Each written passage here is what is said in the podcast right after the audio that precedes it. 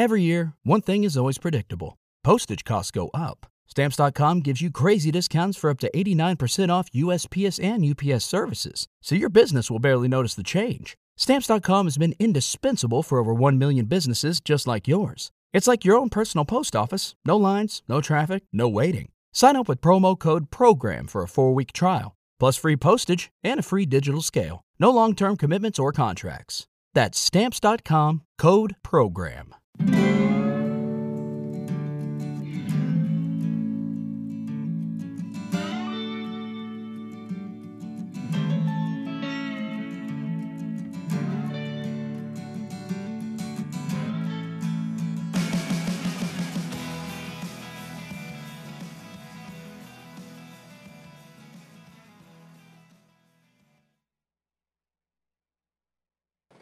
We're back with another edition of The Federalist Radio Hour. I'm Emily Jashinsky, culture editor here at The Federalist. As always, you can email the show at radio@thefederalist.com. Follow us on Twitter at FDRLST. Make sure to subscribe wherever you download your podcasts as well. Today, we're joined by Fox & Friends co-host Brian Kilmeade. He's also the host of The Brian Kilmeade Show, which is nationally syndicated. I'm sure you're familiar with it. And a New York Times bestselling author, here to talk about his new book called The President and the Freedom Fighter. Brian, welcome to Federalist Radio Hour.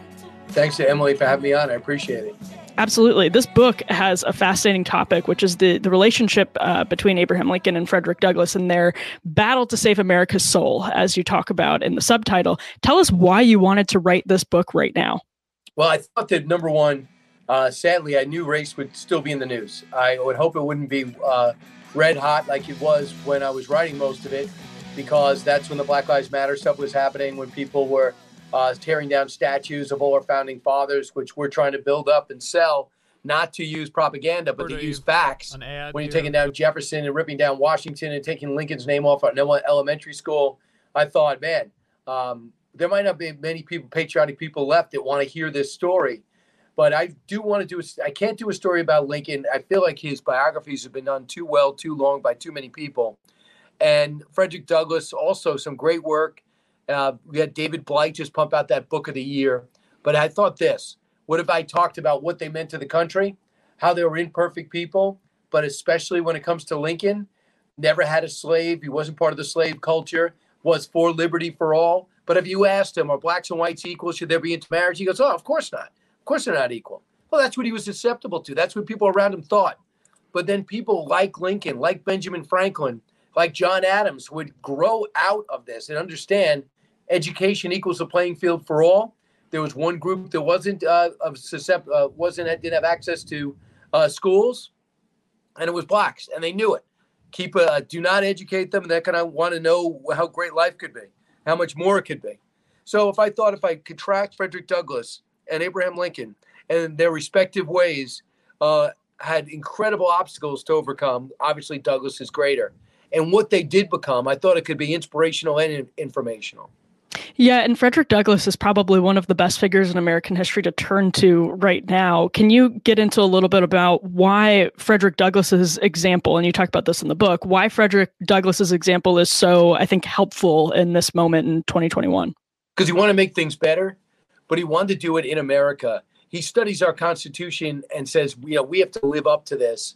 In the beginning, it was the Constitution needs to be ripped up. William Lloyd Garrison was his mentor, a white abolitionist in the Northeast. And then when he took him in and trained him and mentored him and taught him how to speak and speak in front of people, and he learned a lot on his own, he would gradually move away from Garrison because Garrison was for nonviolence, whatever it takes, and whatever you do, don't ever look at the Constitution as like anything but a flawed document. He had another mentor named Garrett Smith. He thought the Constitution was a brilliant document, and we're just not living up to it, and that slavery was supposed to be phased out because our founding fathers couldn't figure out another way, because what happens is you're going to lose states if you just decide I'm going to emancipate the slaves. We wouldn't be able to get a country back together. So we had to wait, and Douglass was very frustrated with that. He was frustrated that Lincoln had a meeting with African-American leaders and said, why don't we do colonization? You can go anywhere you want. I'll give you some money and place to live. But this is not working out between blacks and whites. Douglass ripped him for that in his newspaper, The North Star. But then later, they would find out that he was, in many ways, when he invited the New York Times, I think it was the New York Times, to join him in the White House, when he made this pitch to these African-American leaders, in a way, it looks like Lincoln was just trying to let everybody know, I'm trying everything to get to where he wanted to go, and that is to free them all and let them fight for their freedom. And Douglass began to see there was a method to the slowness. And he would say it in a speech dedicating a controversial statue 10 years after his death. Mm. Yes. Is that the one in Lincoln Park in Washington, D.C.? That's the same one. That's a great speech. Oh, it's fantastic. But you know what's interesting, too, is that we have a special on Sunday, November 7th, and it'll go right to Fox Nation after it airs on the news channel. And I do my final stand-up in front of that statue, and I read the last lines of his quote, and I'll just paraphrase it. You know, I wanted the president to move faster. I wanted to do quicker, and I wanted to, without due process, just get to free the slaves, get the right to vote, let's move on and get citizenship. And yet he was moved slow for me. But for the times, he was very swift and direct and precise. Lincoln had to lead a country, not lead a movement. Mm. And Douglass began to appreciate that. And that came out of that speech. Yeah, that speech is interesting because it talks about, I think it brings the concept of historical perspective to the forefront. And it's amazing for somebody to be able to do that in the moment. And somebody who had been so injured by slavery and by racial hatred and bigotry in this country, for him to have that historical perspective literally in the moment as he's dedicating a statue to Abraham Lincoln, it's just amazing. Was there something about Frederick Douglass you learned that surprised you as you were researching this book? Yes.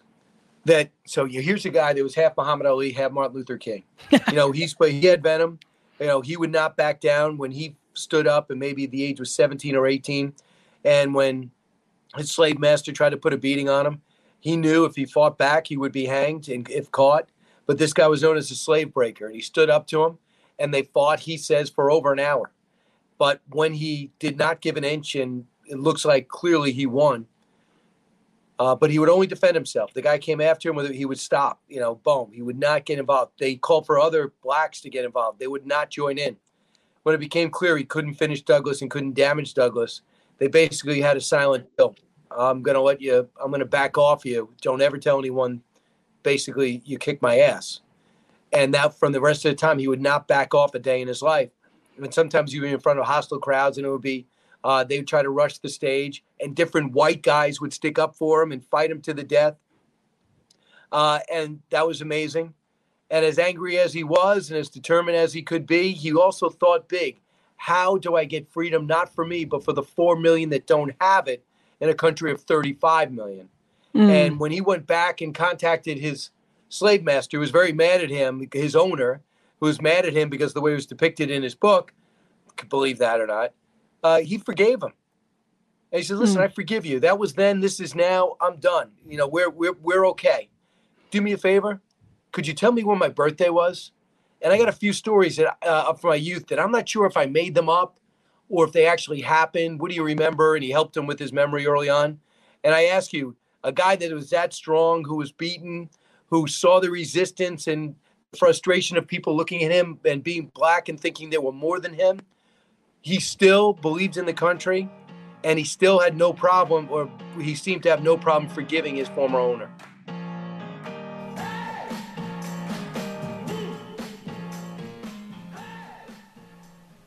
The way you use the internet has changed dramatically over the last decade, as we cover here all of the time. But security tools are one of those things that's mostly stayed the same. Aura provides complete digital security to help protect your online accounts, finances, and devices, and more, all in one easy-to-use app. Aura provides digital security protection to keep your online finances, personal information, and tech safe from online threats. It's all-in-one protection from identity theft, financial fraud, malware, scam sites, and so much more. With Aura, you'll get alerted to fraud and threats fast, like if your online accounts or passwords were leaked, or if someone tries to open a bank account in your name.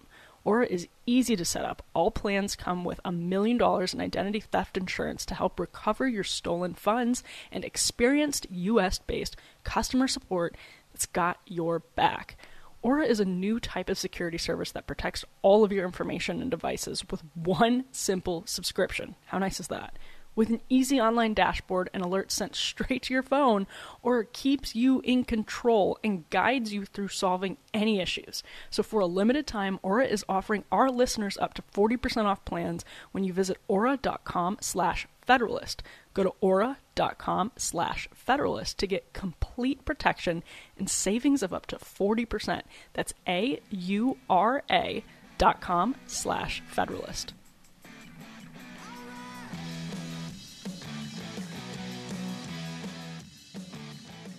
And how did Frederick Douglass, and you just sort of touched on this a little bit, but with the Lincoln example in particular, there are plenty of flaws to Abraham Lincoln, but Frederick Douglass was able to sort of see the glass half full as opposed to the glass half empty when it came to Abraham Lincoln.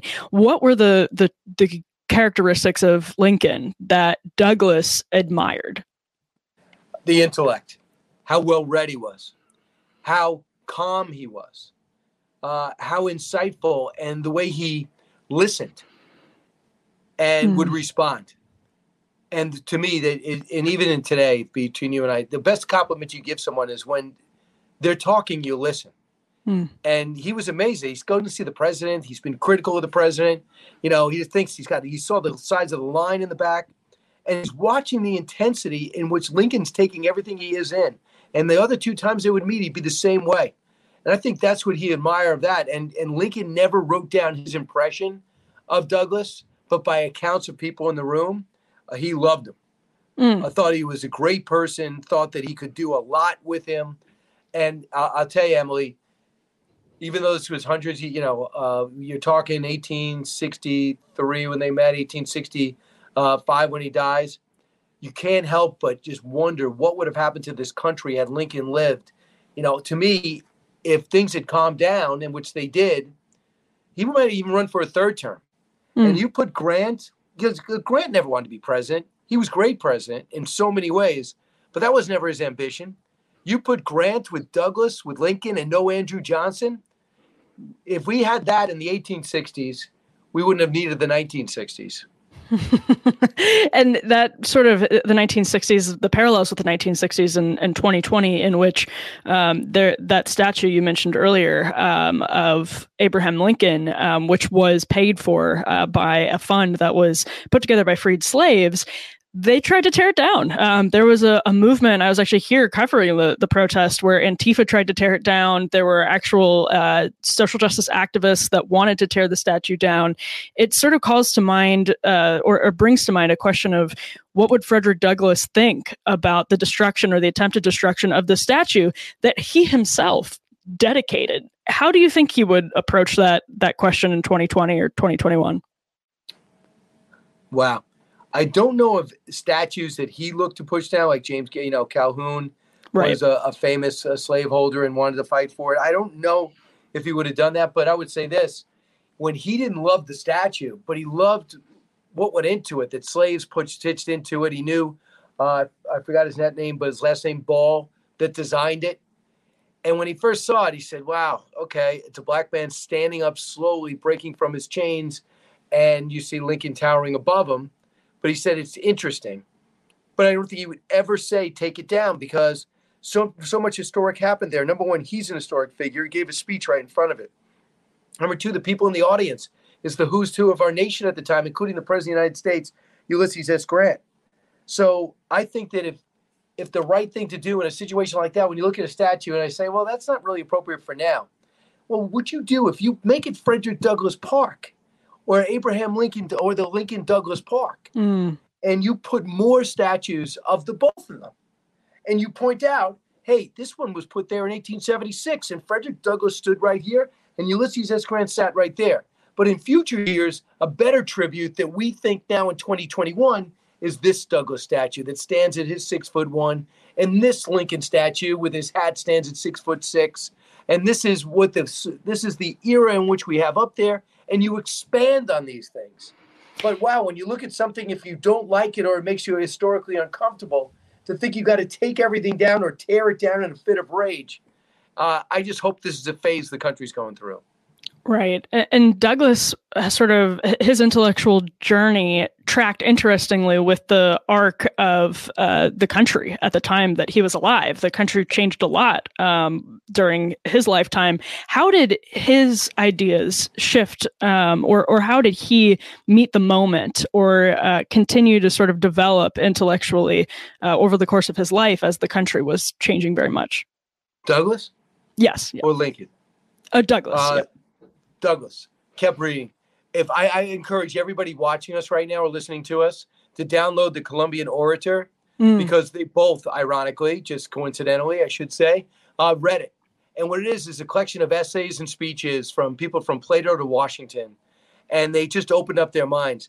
You know, there's an acronym means "can I," constant and never-ending improvement. They are the epitome of that. Wherever they went, they were reading, they were studying, they were writing.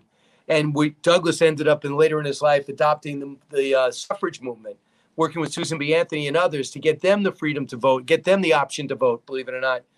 Emily, it's so embarrassing to think in the world women weren't voting. America was right in the middle of giving women the rights that they should have had all along.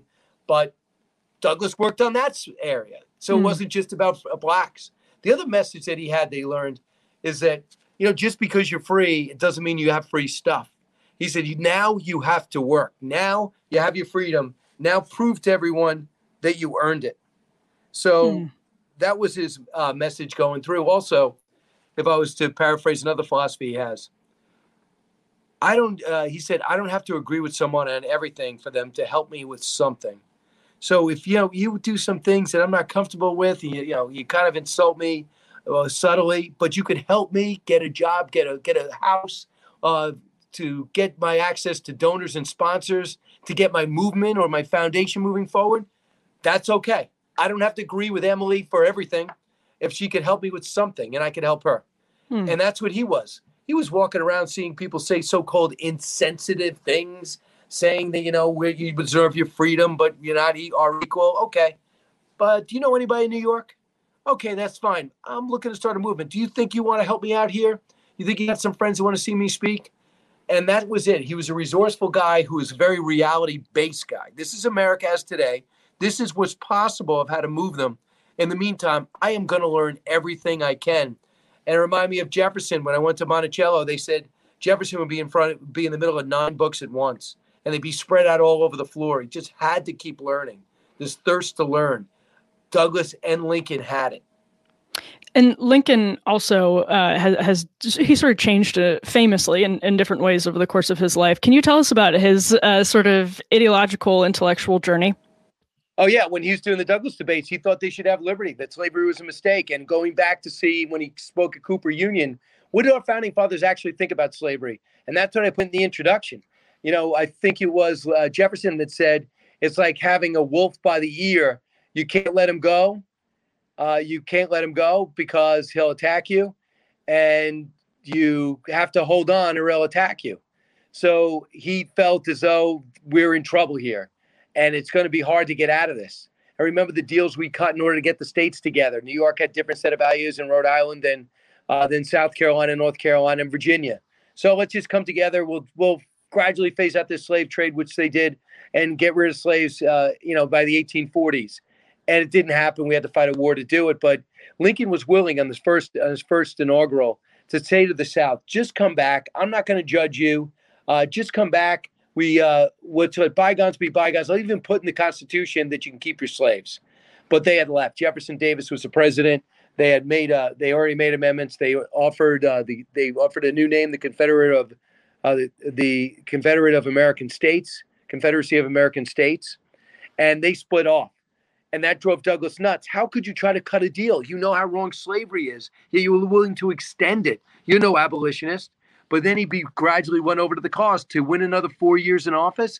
He actually ended up running as a sincere abolitionist. Talked about equality for all and the need to free them all. And when you come into the Union, you're all going to have to get rid of all your slaves. So that's how we evolved in real time. That is so interesting. And it's also I wonder, one of the things that Frederick Douglass, and actually both Douglass and Lincoln were spectacular on, was understanding the Constitution as a mechanism for bringing justice about. And, you know, with historical perspective, fairly quickly. It wasn't, you know, as immediate as it should have been. It should have, of course, been immediate. But what was it about the Constitution that both of these thinkers saw and admired and understood so deeply? Yeah, I mean, they just studied it. They studied it like they did the Bible. They're both very into the Bible. They thought it was a brilliant document, like most people listening would agree. But for them, it was real. They could feel and touch it. And in Douglass's case, he'd have what I think are Bible study classes with blacks and let them know, you know, what he would really do in the North and teach them more of reading and writing when he was still stuck in the South over in Baltimore. But for both men, you know, the Constitution was something that Frederick Douglass got to appreciate when he got to read it and write it. You know, William Lloyd Garrison told him it's a flawed document. We're not going to abide by it. We're going to take this country back and rewrite it. And it was Garrett Smith who told him, no, Constitution's perfect. We're not living up to it. We're not giving liberty for all, but we can fix that. And let's work together to do that and come out the method to work that. So, and also, I thought it was interesting that they both spoke at Cooper Union in New York. But for Lincoln, he knew the world was watching and the Republican Party was trying him out. So he went back and gave his speech a lot about slavery and history. And he went back to see what Washington said and what all these other guys said about slavery in their time and why they couldn't get rid of it. And then he made the case that they never wanted slavery in this country, but they had no choice. And the same thing came up with the former slave in Cooper Union. But Lincoln's speech was so good, it was fine for the people in the audience. He got a standing ovation. But when they sent it around the country, he had everybody talking about him, his future. And even though he would lose the Senate race against the other Douglass, Stephen Douglass, he would he'd be somebody that everybody would keep an eye on. Later, the New York power brokers would say, "We don't want Seward. He's a bad governor. We want you. We're going to back you." Stewart ended up being a Secretary of State. Are your thoughts running in endless circles in your mind? I know I've been there. With the stresses of the last couple of years, it's more important than ever to practice living healthier and happier lives. We talk about that on this show all the time. So what if a few minutes was all it took to change your relationship with stress and anxiety, transforming your life for the better? Well, that's the power of meditation with Headspace. Our thoughts can be confusing enough. Meditation doesn't have to be. Headspace is your convenient dose of meditation, mindfulness, and sleep exercises to relieve stress and anxiety and help you get a good night's sleep, all in one app, making it super easy to catch your breath and to make time for your mental health. And it's one of the most science-backed meditation apps in the world, proving meditation works. A study proves in just 2 weeks, Headspace can reduce your stress by 14%. All right, so Headspace, if you're struggling with stress, if you're struggling with anxiety, you gotta give it a try. Let's actually give it a try right now. So either sitting down or lying down, just beginning with a nice, big, deep breath. In through the nose and out through the mouth. As you breathe out, you can close the eyes. Allow the breath to return to its natural rhythm. And just take a moment to feel the weight of the body pressing down into the seat or the surface beneath you. Just allowing any thoughts, any sensations to come to the surface. The body, the mind, just letting go of those things. As the body begins to unwind, the muscles in the feet and the legs, just switching off, letting go. In the stomach, the chest, the back. Again, the muscles just softening, giving way, just switching off. the arms, the hands, and the fingers.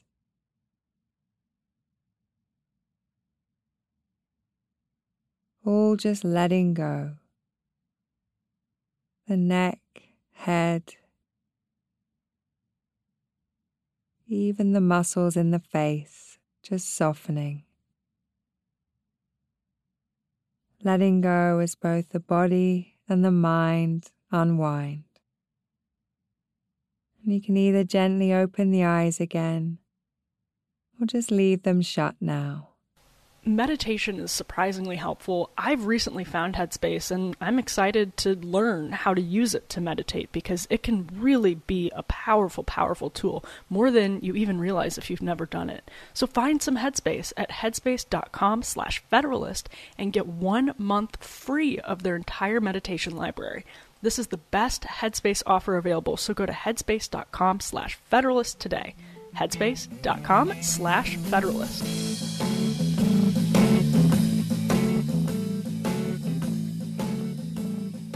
There's an interesting duality in your career in that you're talking about contemporary politics, news of the day for, hours on end every day. And yet in your free time, what little free time I assume you have, you're researching history. Why are you so interested in digging into the historical background, even though your daily work is so crowded by news of the day? And how helpful is it to informing what you talk about? I mean, look, we're doing the War on Terror, and I'm able to take, Thomas Jefferson had the first War on Terror. When people say this country, and I talk about taking on 4 Islamic nations because the rest of the world wouldn't, America would. And that helps me. So when it pops up and people say, America's in this war since 2001, I go, no, not really. How about since 1788. So to listen to race and look at race, and having read Booker T. Washington's Up From Slavery and Frederick Douglass's biography, which he kept updating, I'm able to sit there in an interview, let's say with you, Emily, let's say you're challenging America and our bona fides when it comes to race relations. I'm able to sit there and instinctively be able to answer this stuff with substance because I feel like I live it. I live what they went through. I'm not saying I absorb it all, but it gives me great context to everything we're experiencing. Right. And does it also, one of the things that I think must be so difficult, especially, being on TV for hours every day and then going and doing radio, when you're having to comment so much on these very difficult topics and news of the day, when we're at this incredibly divisive moment in our country, how do you sort of bring that frame of mind to these conversations in a way that helps you talk about them persuasively? Well, number one, I think that you'll find the same thing. 80% of the stuff written about us is negative. So I always take that into account. Just be willing to back up your facts and give context. So if I'm commenting on Black Lives Matter and where the money went for the TAP organization, where the leaders to bring on important cultural issues, touchstones where you can get a perspective on how they feel about the blowback on the defund the cop movement. So I would like to, I like to question people with that with depth. So with historical context, so I think it kind of works for me. I'm not sure I'm answering your question exactly. No, totally. Well, it's just, it has to be really difficult to talk about some of these just really challenging things, knowing that there's a microscope by bad faith actors on you every second, every breath you take. And it doesn't matter how well intentioned you are, they'll take stuff out of context. But at a certain point, I guess you probably just have to, say what you believe and go from there. Yeah, I have no faith that I'm going to get positive publicity on things on the fly about my views. What's interesting is that when Jon Stewart used to run clips, or Jimmy Kimmel used to run clips at, or one of the late night guys, Seth Meyers, people used to text me, yeah, Seth Meyers killed you last night. Jimmy Kimmel was all over you last night. Jimmy Fallon, who seems to be the nicest out of all of them, was mocking one of the clips. Now, I could go weeks without hearing that they mocked me because so many people have tuned out of the politically oriented comedy and entertainment who pretend to be equal opportunity offenders, but only go after conservatives and Fox hosts, that it's really most of the people that watch now agree with a lot of the way I approach issues, where before, maybe 5 years ago, even before Trump, there was always this sense of, oh, here we go again, Jon Stewart misinterpreting what I said, now going to town after cutting me off, and it would kind of get under your skin. Now these guys could be getting under my skin. I find out about something about John Oliver 2 weeks later, you know, he went off, or, you know, a lot of times my radio producers will find something and surprise me with a clip. But that's how polarized we are. People that are watching me aren't watching my biggest critics. Mm. Yeah, that's really interesting, and a really interesting statement on how the media business and the landscape has changed just in and of itself. And I guess, you know, with all of the fray and all the conversation about Virginia, I just want to ask before we wrap up, to what extent do you interpret that? Because you're saying, you know, people don't text the Stewart clips or the late night clips or whatever anymore. And I think people are just so sick of a lot of the BS. There's a lot of people that really like it. You know, there's some chunk of the population that really eats that up. But it's not what it used to be, because I think, you know, people are really, really sick of it. And do you think there was a lesson in the election of Glenn Youngkin and some of the results we saw from Virginia about the culture war, about people just sort of finally tuning out? You know, if the left is going to call this guy racist nonstop, maybe it doesn't have the power that it used to. I hope you're right, Emily. I really do, because I think you are right. I mean, if I get called a racist every single day, by the third, fourth day, you're not even getting my attention. And they're doing it every day. I mean, I'm rolling these clips today on the radio show, especially, of them saying these white supremacists in Virginia feel as though their kids aren't learning about, want to make sure the kids don't learn about slavery in school. So they went ahead and went to the ballot box, and they're white supremacists. You're insulting 12 million people who happen to like Glenn Youngkin. Now people are going to say, I can't be called a racist. I'm not going to vote for him or her. So, I mean, I think it's going on deaf ears now. I think that whole woke culture, they're starting to get themselves now. They wanted to target us, and they're turned the gun on themselves. Mm. Brian Kilmeade, he's co-host at Fox & Friends, syndicated radio host, also the author of The President and the Freedom Fighter: Abraham Lincoln, Frederick Douglass, and Their Battle to Save America's Soul. Brian, thanks so much for stopping by. Emily, thanks so much. Good luck at The Federalist. Thank you, sir. You got it. You've been listening to another edition of the Federalist Radio Hour. I'm Emily Jashinsky, culture editor here at The Federalist. We will be back soon with more. Until then, be lovers of freedom and anxious for the fray. I heard the faint voice of reason.